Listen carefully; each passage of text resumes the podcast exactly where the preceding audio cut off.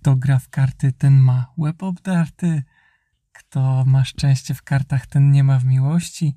I tego typu powiedzonka możemy usłyszeć bardzo często w kontekście kart do gry, zwykłej talii, e, gdy na przykład wyjmujemy ją na swoich pokazach. I to też jest taki fenomen i powtarzalny schemat, gdy iluzjonista wyjmuje karty i słyszy od jednego z widzów: A nie, to, to ja znam. E, gdy nawet, e, nawet jeszcze nie rozpoczął swojego pokazu i, i widzowie nie mają pojęcia, czego tak naprawdę się spodziewać. Karty do gry są bardzo, ale to bardzo popularnym e, rekwizytem używanym przez iluzjonistów i można powiedzieć, że troszeczkę są też utożsamiane z postacią magika, bo myślę, że dwa główne zastosowania takiej talii to albo do gier, albo do właśnie jakichś sztuczek, efektów magicznych, ale nie wiem, czy zastanawialiście się kiedyś w zasadzie, dlaczego? Dlaczego magicy używają kart do gry i to tak często? Czemu tak często pokazują swoją magię właśnie na tych kartach? Czemu nie robią z tego z czymś innym? Znaczy, wiadomo, że też robią, ale czemu nie jest tak popularne coś innego? Nie wiem, piłeczki do ping-ponga, albo kostki czekolady, albo zakrętki od długopisów. Dlaczego to nie jest aż tak popularne jak karty do gry w dłoniach magików?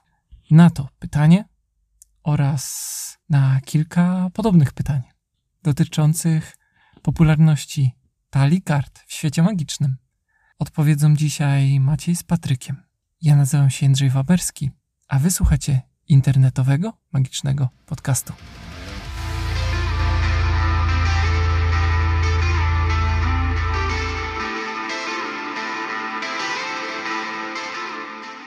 Halo, halo, dzień dobry. Witamy Was w kolejnym odcinku internetowego magicznego podcastu. W tradycyjnym składzie Patryk i Maciej. Tak, też tu jestem. Dzisiaj porozmawiamy sobie na temat, który może nurtować zarówno iluzjonistów, jak i nie iluzjonistów. Przyczynkiem do nagrania tego odcinka stała się rozmowa, którą miałem z jednym z widzów na poniedziałkowym pokazie, który mi zapytał, czemu wszyscy iluzjoniści cały czas machacie tymi kartami. I nie była to pierwsza taka rozmowa. W związku z tym, jeżeli jesteś magikiem, ten odcinek podcastu może się okazać czymś, co możesz podesłać bardziej dociekliwym widzom. Też zdarzyły mi się podobne sytuacje. Widzowie dopytywali mnie, ale czemu właściwie te karty? Czemu tyle tych kart? I czemu każdy iluzjonista musi wykonać trik z kartami przy każdym pokazie albo zostanie wyrzucony z gildii magów? Tak, bo faktem oczywistym jest to, że iluzjoniści kojarzą się z kartami. Tak jak samo jak kojarzą się z cylindrem, królikiem z kapelusza i magiczną różdżką. E, faktem już takim nieoczywistym jest to, że z tego stereotypowego obrazu, no to tylko karty przetrwały do naszych czasów w takiej formie konstans. Wydaje mi się, że tutaj trochę popełniłeś błędu, Macieju, bo nie tylko karty przetrwały. Poza kartami przetrwały jeszcze monety.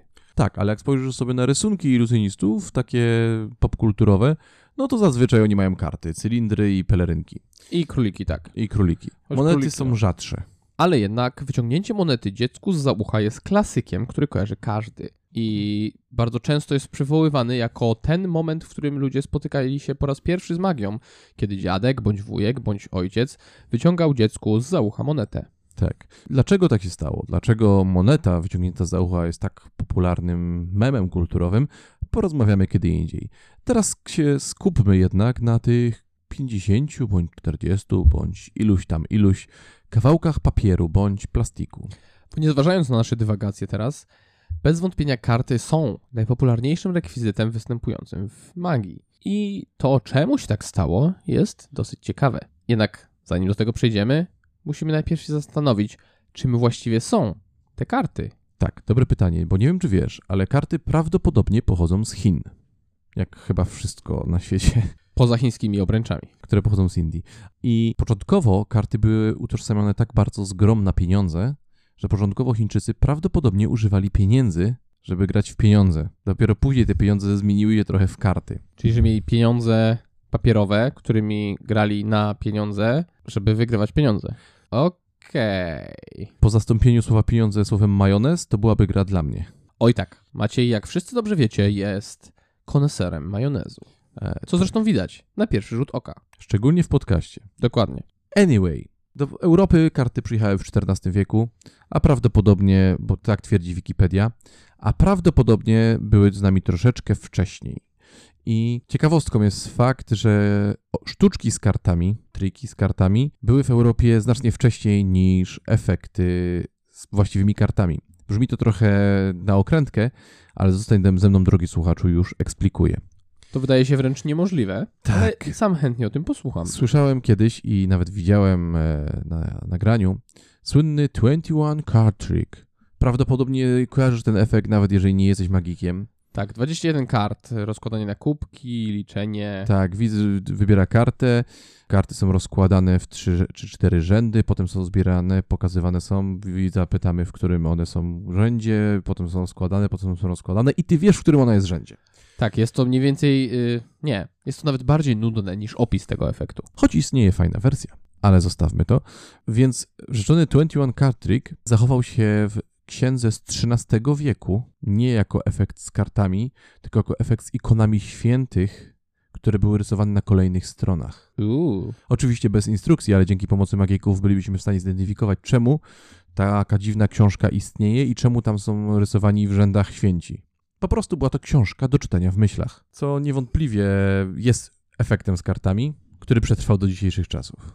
Tak, bo karty są dzisiaj wykorzystywane również do czytania w myślach. Tak. Zresztą dosyć wcześnie Jason England o tym kiedyś mówił, że czytał książkę, która powstała 3 lata po wprowadzeniu oficjalnie kart do Europy jako takiej oficjalnej rozgrywki i 3 lata później już czytał zapiski o tym, w jaki sposób fałszywie rozdawać karty. Tak, oszustwa karciane pojawiły się praktycznie w tym samym momencie co karty, no może dzień później. No, tak. Bo wiadomo, ludzie, ludzie zawsze chcieli być krok do przodu. Oni nie różnili się w tym tak wiele od nas. Tak, bo ludzie są różni, musimy o tym pamiętać. I dla części z nas, widząc sklep, myślimy sobie, o, kupię tam sobie jedzenie. Dla części z nas, widząc sklep, myślimy sobie, nie stać mnie, żeby kupić tam jedzenie.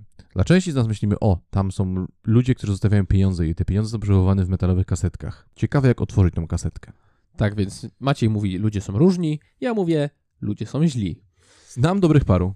Nie zabiją orła? Wymieć pióropusze. E, Nie przejmuj się, słuchaczu. W każdym bądź razie, karty jako rekwizyt do wykonywania efektów magicznych, czy do wróżenia, czy wpływania na ludzi za pomocą prezentowania ich niesamowitych fenomenów, czy też grania i wygrywania i tracenia fortun, są z nami od naprawdę ładnego kawałka czasu. XIV wiek to jest, no, trochę dni temu. Wtedy mniej więcej powstał druk i byliśmy w stanie, my jako ludzkość, produkować je dosyć bardziej masowo, a nie siedzieć i iluminować ręcznie każdą pojedynczą kartę. Co ciekawe, Kościół dosyć szybko zakazał używania kart, bo to hazard i w ogóle, więc karty zazwyczaj mogły się wręcz kojarzyć z czymś zakazanym, z takim zakazanym owocem. Tak. To jest tak jak pamiętajcie. Wszyscy zawsze mówili, wiemy, że będziecie chcieli próbować narkotyków, bo to zakazane, ale to złe. Tylko, że narkotyki naprawdę są złe. A Mm, karty tak. były całkiem ciekawe. To czy dla niektórych ludzi są naprawdę złe. Ostatnio rozmawiałem z człowiekiem, który zrobił dobrą fortunkę w Polsce w latach 90. i pojechał sobie, sprzedał swój biurowiec i pojechał do Vegas, żeby to postawić i miał nadzieję pomnożyć ten kapitał, podążając za amerykańskim snem. No i pytam go, no jak poszło? On mówi, że dobrze, że kupił sobie bilet w dwie strony, by wracał pieszo przez ocean. Więc jeśli uważacie, że hazard, na hazardzie da się zarobić, to szybciutko wybijamy wam te pomysły z głowy. Hazard to strata pieniędzy i jeśli chcecie się w to bawić, to musicie liczyć się z tym, że pieniądze, które w to włożycie, nigdy do was nie wrócą. Chyba, że chcecie podejść do hazardu tak, jak podchodzą ludzie, którzy zarabiają na hazardzie. Tylko, że są to przypadki jednostkowe i oni nie biorą tego pod uwagę jako hazard w ogóle. Nie, Więc- ja mówię o otwarciu własnego kasyna. Właśnie o tym mówię. To nie jest hazard. To jest inwestycja. To jest granie na statystyce, to jest ogrywanie ludzi i nie wypuszczanie ich z budynku, kiedy oni już coś zarobili. Swoją drogą, jeśli interesuje Was, e, jak działają kasyna, to warto o tym poczytać, bo temat jest naprawdę ciekawy. E, może kiedyś nagramy o tym odcinek, ale trzymajmy się tematyki magii i zostawmy historię kart, bo na ten temat napisano naprawdę wiele i nawet na Wikipedii znajdziecie ciekawe informacje, które pozwolą wam się poruszać tej kwestii dosyć płynnie. Ale to, co nas interesuje, to dlaczego karty stały się wręcz emblematem, wręcz symbolem magika, a te nieszczęsne sztuczki z kartami są synonimem sztuczek w ogóle. Co więcej, te nieszczęsne sztuczki z kartami są sposobem na życie dla wielu ludzi na naszej planecie. Tak więc karty mają kilka powodów, które stoją za nimi murem i powodują, że magicy korzystają z nich i będą jeszcze przez jakiś czas przynajmniej korzystać. Być może, jeżeli jesteś młodym iluzjonistą, to używasz kart i nie dałeś sobie czasu, żeby zastanowić się, dlaczego w ogóle używasz kart. Ja tak miałem przez pierwsze lata. Wszyscy robili efekty z kartami, więc i ja robiłem efekty z kartami. Też tak miałem, choć doświadczenie jakieś w grze w karty tam miałem, bo grywało się z dziadkami, grywało się na jakichś koloniach, obozach i tak dalej, ale nie miałem doświadczenia takiego profesjonalnego grania, chodzenia do kasyna i tak dalej, bo byłem troszkę zbyt młody. Co zabawne, mamy tych samych dziadków z definicji, ale ja z moimi nie grałem w karty. Ja grałem w Remika. Moi grali ze mną w kości. Uuu, kości są jeszcze starszą grą, ale nie, nie idźmy w To byli ci sami dziadkowie, świat jest dziwnym miejscem. Albo świat, albo wspomnienia. Też. Więc, karty. Karty przede wszystkim są kawałkami papieru. I tak jak kiedy powstawały w Chinach papier był czymś bardzo drogim, to obecnie papier jest bardzo tani. I produkcja kart jest tania, za, co za tym idzie. I karty są dosyć łatwo dostępne. Tak, oczywiście w Polsce, jak to w Polsce wszystko idzie trochę inaczej niż wszędzie indziej.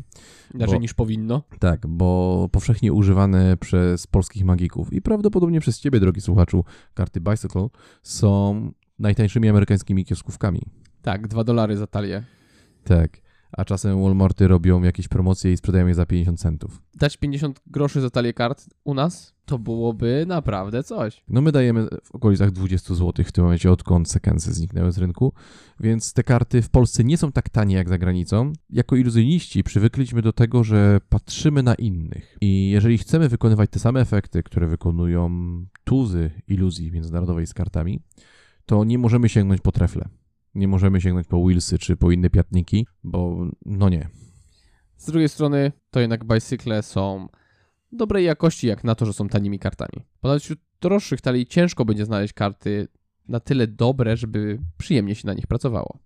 Tak, oczywiście w kartach występuje też różne rodzaje jakości. Jest premium quality, standard quality, casino quality e, i tych qualitów tam jest jak mrówków, ale w to też nie będziemy wchodzić. Może, może kiedyś nagramy bardzo techniczny odcinek o kartach. Tak, bo trzeba by tu wejść w kwestię e, rodzajów papieru, klejenia tego papieru, Finiszy. finiszy, jakości druku, a to jest naprawdę skomplikowany temat i musielibyśmy przyciągnąć tutaj kogoś, kto się na tym zna. Tak, mówimy o tobie, Marku. Dokładnie tak. Więc karty są relatywnie tanim rekwizytem. Są zdecydowanie tańszym rekwizytem niż królik, niż gołąb. I zdecydowanie są łatwiejsze w przechowywaniu i nie trzeba ich karmić. A dodatkowo polskie prawo nie zabrania wykorzystywania ich w pokazach artystycznych. Co więcej, karty są tańsze od monet, co może wydawać się karkołomnym eksperymentem psychicznym, bo powiesz mi, słuchaczu, ale monety i tak mam w kieszeni. Ale jeżeli potrzebowałbyś, nie wiem, ja nie korzystam z takich rzeczy, ale jakiejś specjalnej monety, O, to tak, to wtedy monety zaczynają nagle lecieć w górę na skrzydłach ceny. tak, do poziomów, gdzie nie sięgają najwyższe drapacze chmur. E, gdyż najwyższe stosy kart. też. Bo jeżeli spojrzysz na sposób modyfikowania talii kart, to ty modyfikujesz papier. Jeżeli chcesz ją przetargać, przyciąć, przeciąć, namalować coś na niej, to modyfikujesz kawałek papieru. Obróbka metalu wymaga troszkę innych narzędzi, wymaga troszkę innego doświadczenia i innego podejścia. Nie jest już taka prosta, nie każdy jest w stanie ją zrobić w domu i to wiadomo, musi zwiększać cenę specjalnych monet, Jeżeli założymy, że istnieją specjalne monety. a nie istnieją. Absolutnie. Aczkolwiek y, magicy bardzo rzadko występują, przynajmniej w Polsce, na rodzimych y, monetach. Zazwyczaj są to monety zagraniczne, bo nasze monety, no co tu dużo mówić, są po prostu śmieszne, jeśli chodzi o ich rozmiary i wartość. I taka złotówka dla nikogo nie kojarzy się z czymś wartościowym obecnie. I jeśli trzymamy ją w dłoni, to jej nie widać z odległości większej niż 30 cm, bo jest po prostu malutkim kawałkiem metalu. Tak, w porównaniu do srebrnego, czy nawet kopii, repliki dolara, czy innego rubla, no to złotówka wypada rzeczywiście bardzo, bardzo słabo. Nie zapomnę, jak podeszliśmy kiedyś do pana Van Oaka, który niestety już nie żyje. Tak, był to holenderski naukowiec i inżynier pracujący dla NASA, a przy okazji pasjonujący się iluzją. I niesamowite rekwizyty. Tak, właśnie wykorzystując monety i inne rzeczy, bo pracował on na absurdalnie precyzyjnym sprzęcie. E, Mówiąc absurdalnie, mamy tutaj na myśli piłę, która robi nacięcie w metalu na grubość nanometra. 3 nanometrów. Przepraszam, co ja 3 pamiętam. nanometrów. W każdym razie nie widać tego nacięcia. W ogóle. Możesz mieć kawałek metalu pocięty na 100 kawałków, a nadal będzie wyglądał jak jeden. Tak, i jego rekwizyty były drogie, ale wspaniałe. Absurdalnie były drogie. Tak, więc przyszliśmy kiedyś do pana Van Oaka, jak już się zaprzyjaźniliśmy i powiedzieliśmy, panie Van Oak, weź pan nam tutaj, zrób to, coś, coś, coś, co tam chcieliśmy, nieważne, z tych oto monet złotówek. A on spojrzał na nie. I wybuchnął śmiechem. Tak. Co więcej, powiedział nam, że miał kiedyś już kontakt z kimś z Polski, kto pytał go o to i przetestował i powiedział, że na polskich monetach nie da się pracować, bo nie użył oczywiście żadnych eufemizmów, ale tworzywo, z którego tworzone są polskie monety, nie nadaje się do czegokolwiek. Było mi smutno. Ech, Więc tak, zostawmy już nasze monety z plasteliny. I wracamy do papieru. Wracamy Papier do jest papieru. super. Tak, Łatwy, miły i przyjemny. Łatwy, miły, przyjemny, dobrze się z nim pracuje, można się nim rozciąć, można nim rzucić, nie jest ciężki do przenoszenia, e, każdy jest, jest w stanie wprowadzić do niego jakieś e, alternacje, ale co najważniejsze, karty do gry są powszechnie znane i są normalnym przedmiotem występującym w życiu większości ludzi. Tak. I jeżeli pamiętasz mój artykuł o otwieraniu stolików, który opublikowałem w którymś z numerów magazynu Impa, Jeśli jesteś patronem Impa.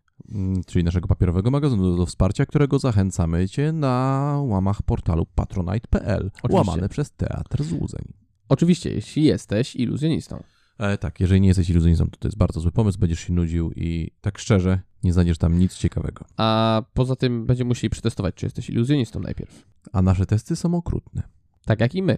E, więc wracając, a, to karty są, jeżeli wyciągasz karty, to widz nie mówi, co to jest i nie zaczyna momentalnie podejrzewać czegoś. To nie jest jakieś dziwaczne pudło, to nie jest jakiś dziwny pojemnik, rekwizyt ozdobiony gwiazdkami i księżycami, jak to niegdyś było w y, magii powszechnej. Jest to normalny przedmiot. Kojarzymy go tak jak kojarzymy długopis, czy jak kojarzymy kubek. I widz bierą, biorą, bieżąc, widz bieżając do ciebie, by odebrać karty, wie jak je sprawdzić. Prawdopodobnie chociaż raz w życiu miał w ręce ten przedmiot i wie, czym są karty prawdziwe, a czym są karty, które, nie wiem, są sztuczne. Większość osób wie, że w kartach mamy cztery kolory, dwa czarne, dwa czerwone. Wiedzą, że mamy wartości od dwójki do dziesiątki, a potem mamy figury zakończone asem. Odwrotnie niż w Stanach Zjednoczonych, bo oni zaczynają od, od asa do dziesiątki, a potem mają figury, bo as u nich jest jedynką.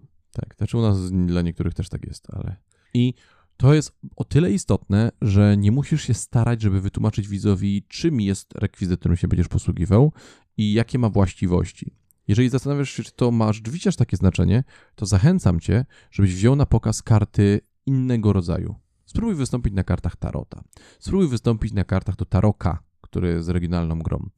E, spróbuj wystąpić na jakichkolwiek innych kartach, które są innym zupełnie systemem, na, na Magic the Gathering e, na przykład.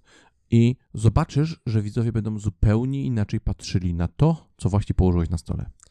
Zdecydowanie, bo powszechna znajomość rekwizytu ułatwia wstęp do całego pokazu, skraca ten wstęp i pozwala szybciej cieszyć się magią, która będzie się działa z tymi właśnie kartami. Tak, więc to, że widzowie wiedzą, czym są karty, jest bardzo dużą pomocą. Kolejną rzeczą, którą wiedzą widzowie, z której możesz korzystać i korzystasz nawet, jeżeli to robisz nieświadomie, jest to, że widzowie prawdopodobnie wiedzą, jak się tasuje karty. Wiedzą, że mieszając karty, zmieniasz układ tego, co znajduje się wewnątrz. Co więcej, tak, samo pojęcie tasowania jest znane powszechnie. Nawet jeśli ktoś nie umie tasować kart i je przełoży tak, że połowa kart wypadnie mu na stół, to on wie o co chodzi z tasowaniem.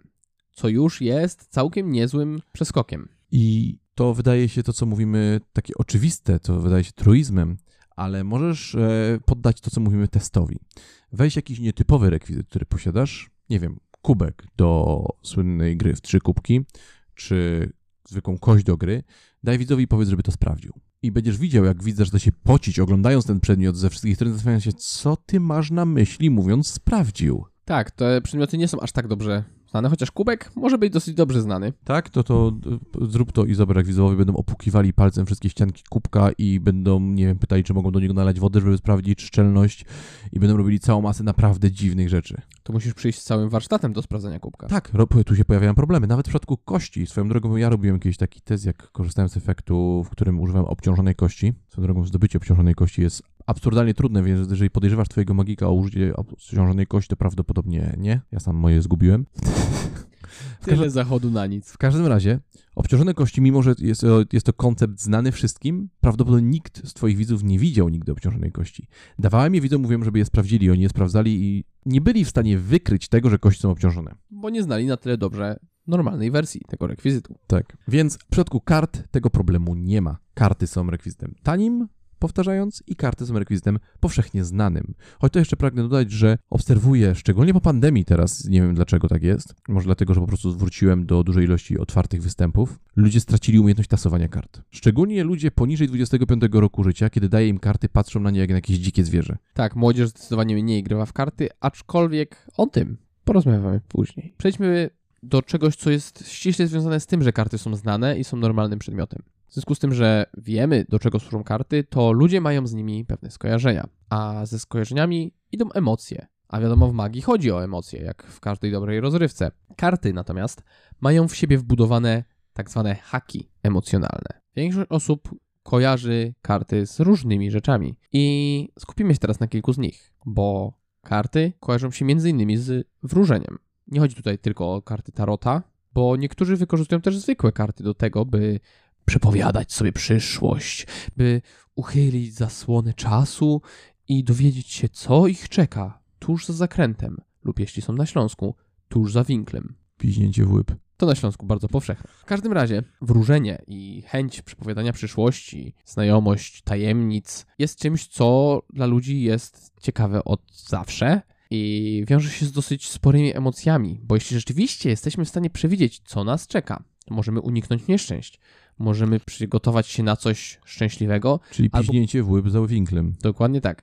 Albo możemy wręcz troszkę nagiąć nasz los i wygrać w tego totka, jak to się mówi, bo w końcu przewidzieliśmy szczęśliwe liczby. I teraz, drogi słuchaczu, jeżeli wątpisz w to, co mówi właśnie Patryk, to podczas twojego występu dla kompletnie racjonalnych ludzi niewierzących we wróżki, którzy śmieją się z wróżbity Macieja i nigdy w życiu nie wysłaliby SMS-a na EZO TV, wpleć w swoją prezentację kilka zdań o tym, że karty powstały również jako rekwizyt wróżebny, że mamy cztery kolory kart, jak cztery pory roku, że suma kart plus Joker równa się ilości dni w roku, że wartość jest, że karty są kalendarzem. Ilość kart w talii to ilość tygodni w ciągu roku. I tak dalej, i tak dalej. Tych e, ciekawych powiązań jest bardzo, bardzo wiele i zauważysz, jak widzowie patrzą z większym skupieniem. Tak, i zaczynają dostrzegać tam coś, czego nie widzieli wcześniej. Bo jednak posiłkowanie się jasnowidzeniem, wróżeniem i innymi takimi technikami jest czymś, co jakkolwiek absurdalne, jest głęboko zakorzenione w tym, co znaczy być człowiekiem. Te. Zawsze chcemy uniknąć nieszczęść i bólu, bo kto to w końcu lubi. I jeśli istnieje choćby cień szansy na to, że coś takiego jest prawdziwe, to ludzie będą się tego chwytać. Tak. I idąc dalej, jeżeli istnieje cień szansy, że przedmiot, który masz w rękach jest przedmiotem magicznym, ludzie będą się nad tym zastanawiać. A karty, tak się składa, mają ten cień szansy wbudowany w siebie. I bazując na tym, jesteśmy w stanie odpalać emocje naszym widzom, które już tam czekają na nas. Nie musimy budować od zera. Wystarczy, że podejdziemy z kartami i tam już będzie na nas czekał przygotowany grunt. Więc całość pokazu odbędzie się szybciej, łatwiej i będzie zdecydowanie mocniejsza. Jednak jest to tylko jeden z haków emocjonalnych wbudowanych w karty, bo karty kojarzą się też właśnie z hazardem. Tak, z straceniem i zyskiwaniem fortun. Tak, z ryzykiem i zwycięstwem, co, jak sami pewnie po sobie wiecie, zawsze wiąże się z emocjami. Ile razy bierze się udział w jakimś konkursie, w jakimś losowaniu, w czymkolwiek, to jest taka nadzieja. I jak się wygrywa, mamy później szczęście. No chyba, że jesteś Jarosławem, który wygrywa zawsze. Tak, to, to jest oczywiste. Ale kiedy przegrywamy, chyba że jesteś Jarosławem, to wtedy nie przegrywasz, to czujemy ten smutek, którego chcieliśmy uniknąć. Na który tak naprawdę sami się skazaliśmy, bo nie biorąc udziału w czymś takim, nie ryzykowalibyśmy i nie musielibyśmy odczuwać tego smutku, że przegraliśmy, ale tam była jednak ta nadzieja. Więc hazard i wszelkiego rodzaju ryzyka zawsze wiążą się z dosyć silnymi emocjami. I mając ten przygotowany grunt, tak jak przy wróżbiarstwie, od razu występuje się lepiej, od razu występuje się ciekawiej i każdy z naszych widzów ma jakieś oczekiwania wobec tego, co się jeszcze stanie. Czasem nawet zdarza się tak, nie wiem czy mieliście taką sytuację, bo mnie czasem się zdarzają, że w momencie, kiedy w trakcie pokazu wyciągam karty, ktoś mnie pyta, a to można coś wygrać? To jest e, automatycznie się odpala. A jeżeli chcesz sprawdzić, jak głęboko sięga ten właśnie hak emocjonalny, to poproś widza, żeby wybrał kartę, poproś widza, żeby przetasował karty, poproś widza, żeby znalazł, e, wybrał dowolną inną kartę, nie znając jej tożsamości i położył na stole. Oczywiście spraw, żeby to była jego karta. A i następnie powiedz mu, ile byłby gotów postawić na to, że to jest jego karta. I zobaczysz, że stanie się w jego głowie wówczas bardzo zabawna rzecz, bo w momencie, kiedy widz wybierze kartę, przetasuje kartę, znajdzie tą kartę, on będzie przekonany, że ty jako magik zrobiłeś sztuczkę. On będzie przekonany, że ty jako magik sprawiłeś, że to jest jego karta. I będzie czekał na ten finał. Ale jeżeli waldzisz mu za winkla w łyb, zdaniem, ile byłby gotów na to postawić, to zobaczysz cały kalejdoskop emocji, który przytoczy mu się przez twarz. I nie musisz nic zrobić, po prostu powiedz zdanie, ile byłbyś gotów postawić na to, że to jest twoja karta. I patrz, co się dzieje. Tak. Ludzie zawsze mają gdzieś sobie tą żyłkę hazardzisty i mimo, że to jest absurdalne, mimo, że wszędzie się mówi hazard to zawsze zły pomysł, to zawsze będziemy hazardzistami. Zawsze będziemy ryzykować, nawet kiedy wiemy, że szanse zwycięstwa są mikroskopijne. Plus nie zapominajmy o tym, że na swoich pokazach możemy spotkać też prawdziwych hazardzistów. Tak. Prawdziwy hazardzista, musisz pamiętać o tym, drogi słuchaczu, jest osobą chorą. I tak powinieneś go traktować. Tak, uzależnienie od hazardu jest uzależnieniem, a każde uzależnienie to choroba. Niezależnie czy to od gier komputerowych, od alkoholu czy innych używek, hazard też jest pewnego rodzaju chorobą i potrafi wciągnąć, złapać człowieka swoimi pazurzastymi łapami i nie wypuszczać go przez całe jego życie. Tak. Zdarzyło mi się współpracować z kilkoma kasynami i obserwowałem ludzi, którzy tam grają o trzeciej, czwartej w nocy i oni wszyscy mają takie bardzo puste oczy. Oni wszyscy są uzależnieni od kart. Ten hazard zapełnia pewną dziurę, którą mają w duszy. I to jest kolejny hak emocjonalny, bo ludzie widzący innych uzależnionych od tych nieszczęsnych kart widzą ludzi w szponach demonów. Emocje tam są. Mówimy o 52 kawałkach papieru. Nie mówimy tu nawet o romantyzowaniu nałogów, co w obecnym stanie naszego społeczeństwa jest dosyć popularne, więc na tym też możemy trochę ugrać.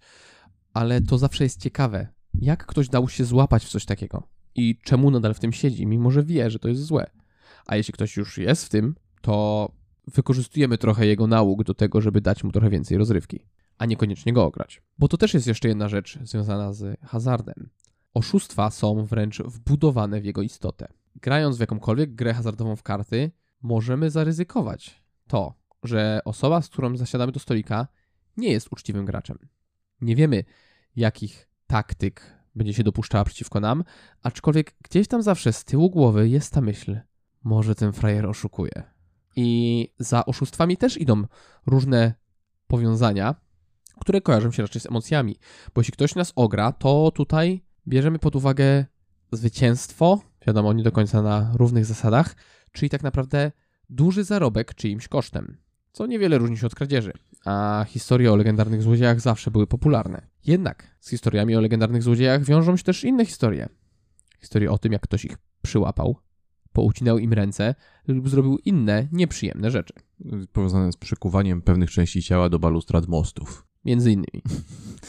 Jak widzisz, drogi słuchaczu, ilość haków emocjonalnych zawartych w tym papierze jest ogromna. My z Patrykiem dopiero drapnęliśmy temat. Tak, bo nie zapominajmy o tym, że poza wróżbiarstwem, poza hazardem, karty przez lata były, nadal są sposobem spędzania wolnego czasu. Tak, są rozrywką po prostu. I nie mówimy tu o pasjansie, bo mimo, że pasjans istnieje i jest często układany przez ludzi, to karty przede wszystkim są rozrywką towarzyską. Tak, jeżeli położysz karty na stole w towarzystwie znajomych, którzy nie wiedzą, że jesteś magikiem, ludzie będą przekonani, okej, pogramy sobie trochę w karcioszki. Dokładnie. Więc y, same karty kojarzą się z dobrym spędzaniem czasu w gronie znajomych lub najbliższych osób. Tutaj mam dla Ciebie małego protipa, drogi magiku. Jeżeli chciałbyś nauczyć się oszukiwać w karty, grając ze swoimi znajomymi, to jest jeden prosty sposób, w który możesz to zrobić, nie tracąc przyjaciół, nie stając się Pariasem? oszustem, pariasem, jak zwał, tak zwał. E, Wystarczy, że będziesz oszukiwał tak, żeby przegrać.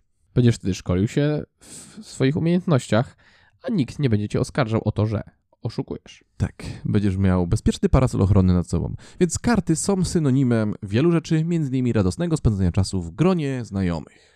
A kto tego nie lubi? Szczególnie teraz, w momencie, kiedy po iluś miesiącach siedzenia w domu wreszcie można spędzić czas z osobami, z którymi może nawet wcześniej nie wiedzieliśmy, że chcemy spędzać czas, bo było dla nas to zbyt oczywiste. A spędzanie czasu z drugim człowiekiem zawsze będzie ciekawe, zawsze będzie atrakcyjne, bo tak już mamy stworzone nasze mózgi. Jesteśmy zwierzętami stadnymi. Jesteśmy jak pieski! Hał, hał, hał! Więc, Tylko zamiast y, bycia głaskanym lubimy grać w karty. Dokładnie, poza tym nie ma żadnych innych różnic. Dokładnie. Więc karty są wyjątkowo uniwersalne.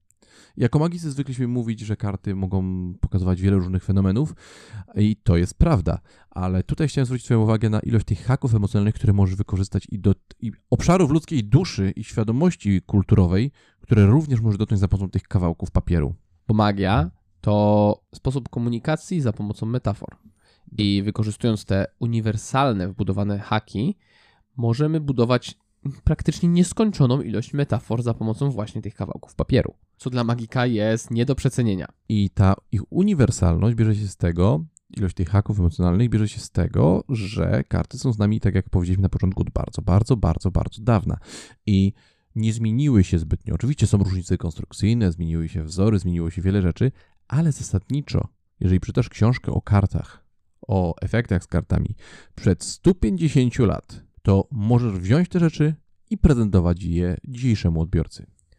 Tak, i nie chodzi tutaj tylko o to, żeby zrozumiał to odbiorca. Chodzi to o to też, żebyś ty, jako magik, był w stanie to wykonać. Tak, techniczne rzeczy, które wykonujesz z kartami, te wszystkie trudne, sekretne ruchy, których e, my z Patrykiem nie korzystamy, bo my, naprawdę. Dokładnie. Ale są ludzie, którzy wiem, że chcą studiować takie rzeczy, a są do, do wykonania w taki sam sposób, jak były do wykonania 150 lat temu.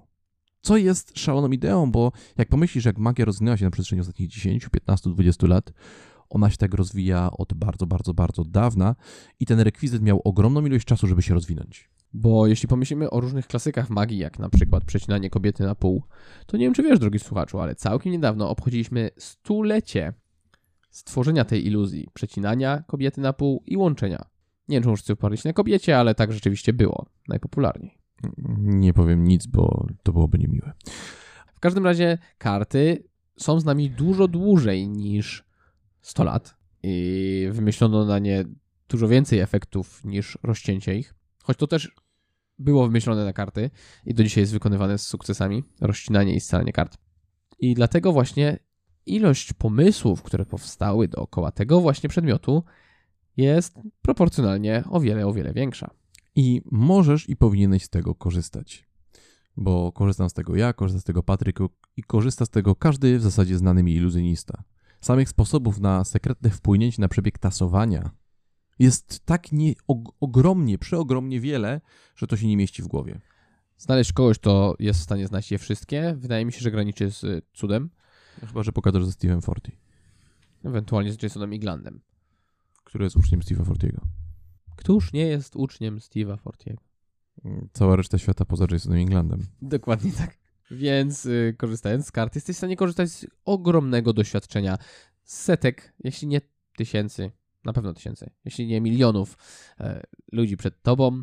I nie musisz wymyślać koło na nowo, nie musisz wyważać otwartych drzwi, mimo że niektórzy to robią, ale robią to raczej, mi się wydaje, z niewiedzy i ignorancji, niż z chęci wyważania drzwi otwartych i wyważania koła, znaczy się wymyślania koła na nowo, a nie wyważania otwartego koła.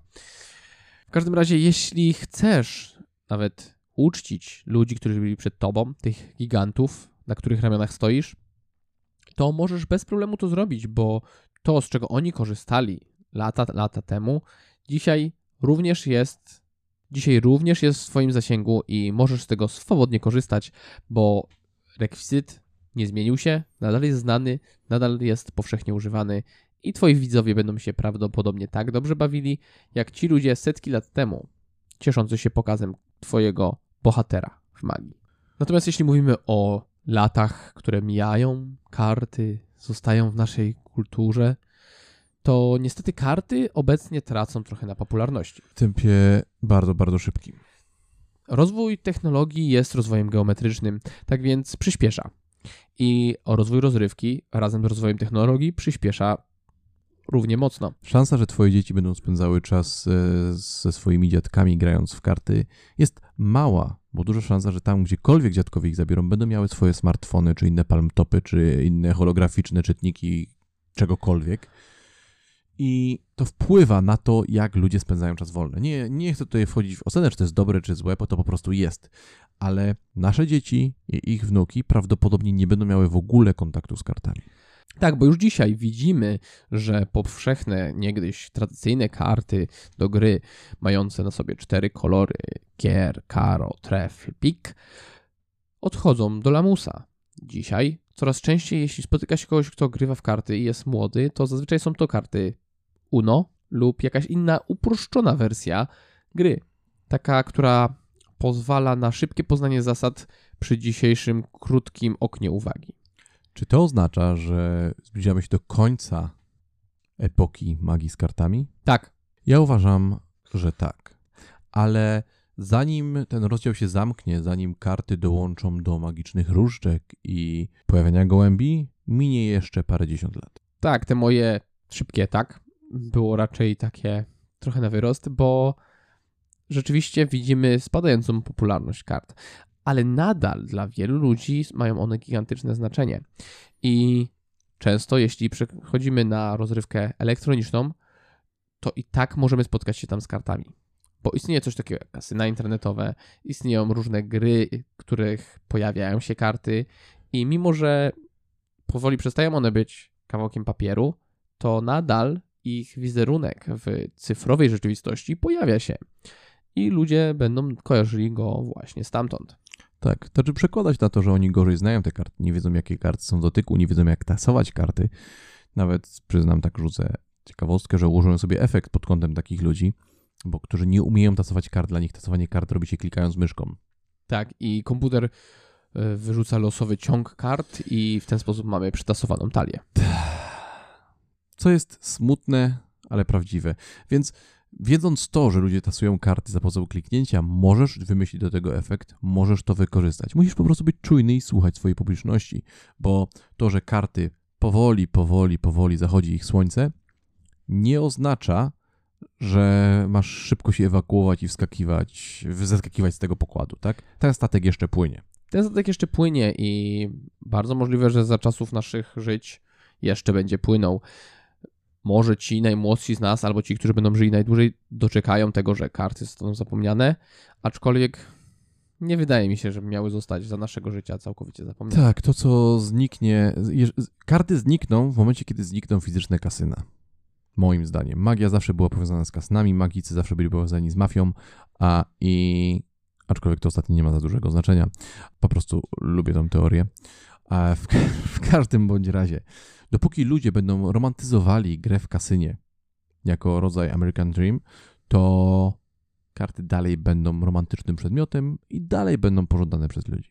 A ludzie będą romantyzowali grę w kasynie, dopóki będzie dało się na tym zarabiać.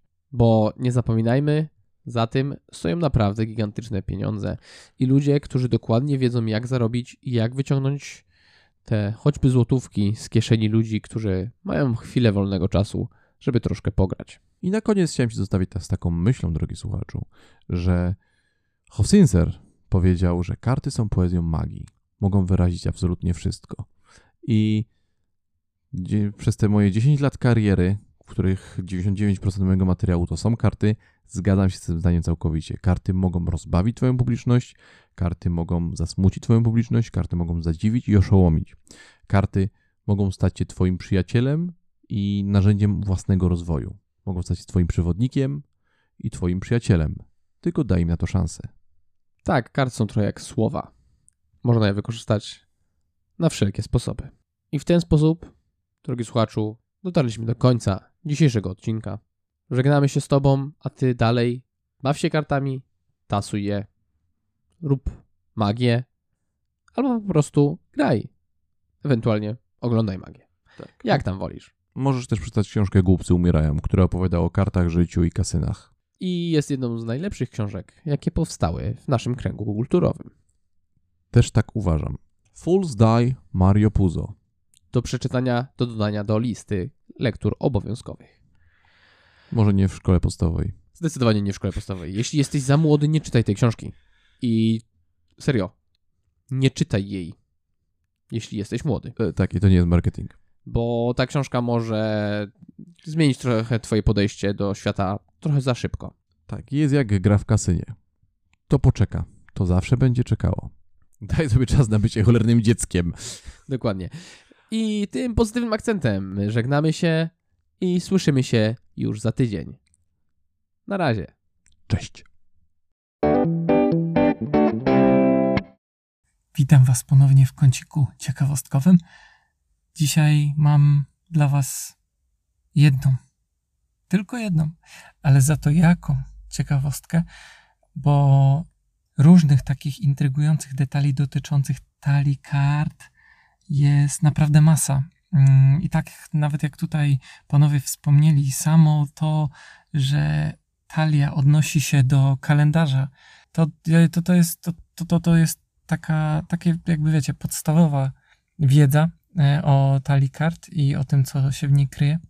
Ale ja mam dzisiaj dla was taki mały rarytas, na który natrafiłem e, kiedyś oglądając fragment programu e, Quite Interesting, takiego brytyjskiego teleturnieju z różnymi bardzo dziwnymi ciekawostkami. I tam prowadzący e, brytyjski aktor Stephen Fry e, powiedział, że zrobi tego dnia na antenie coś po raz pierwszy w historii ludzkości, coś, czego nigdy nikt nie dokonał.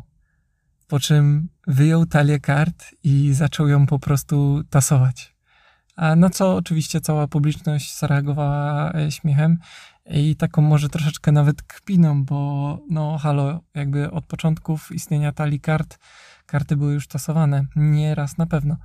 Ale, ale, o co chodziło tak naprawdę? Jaki był głębszy sens y, tego, co, co powiedział prowadzący?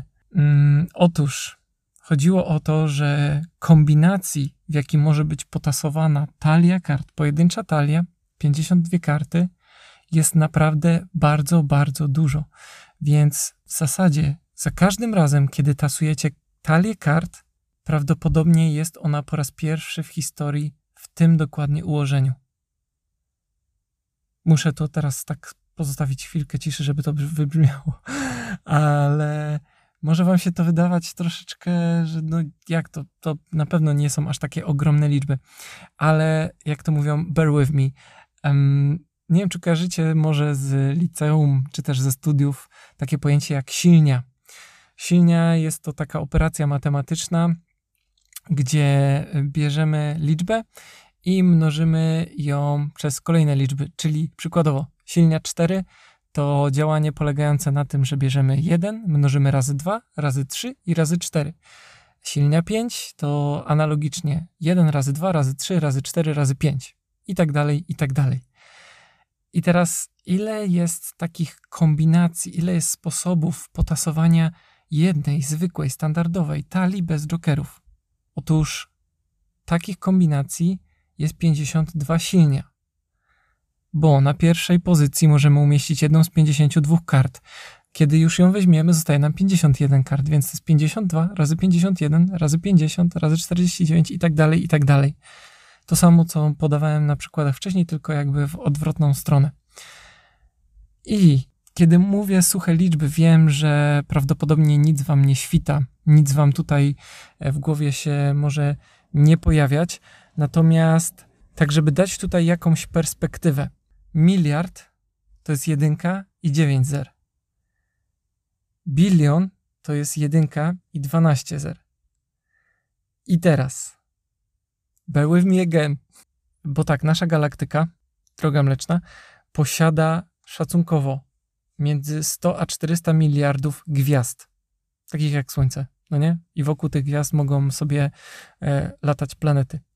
To teraz wyobraźcie sobie, że każda gwiazda w naszej galaktyce ma wokół siebie bilion planet, czyli 10 do, tfu, tak, 10 do potęgi 12 planet. I teraz na każdej z tych planet jest bilion ludzi na każdej z tych planet. Bilion ludzi.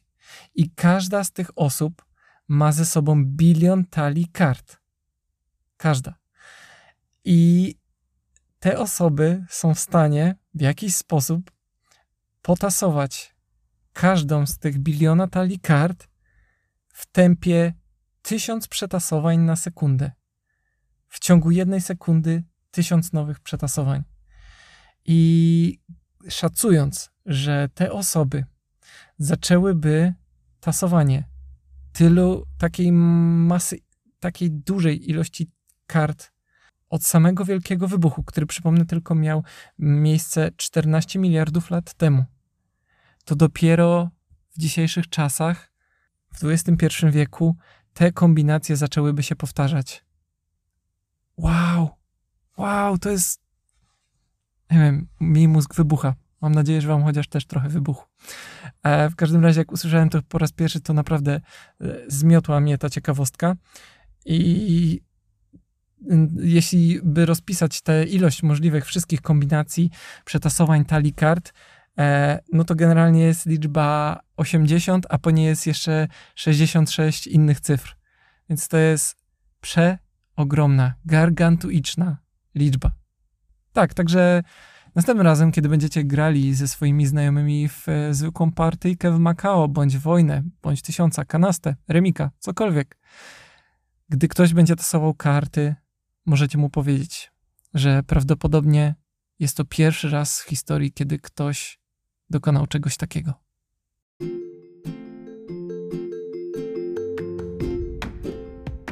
Tymczasem dziękuję Wam serdecznie za odsłuchanie tego karciążkowego odcinka.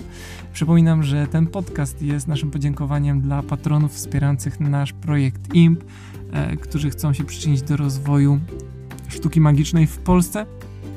Dziękuję Wam serdecznie, patroni. Dla osób, które chciałyby nas wesprzeć e, i są magikami, zapraszamy serdecznie na serwis Patronite. Wystarczy, że wpiszecie tam Teatr Złudzeń i z łatwością znajdziecie nasz projekt.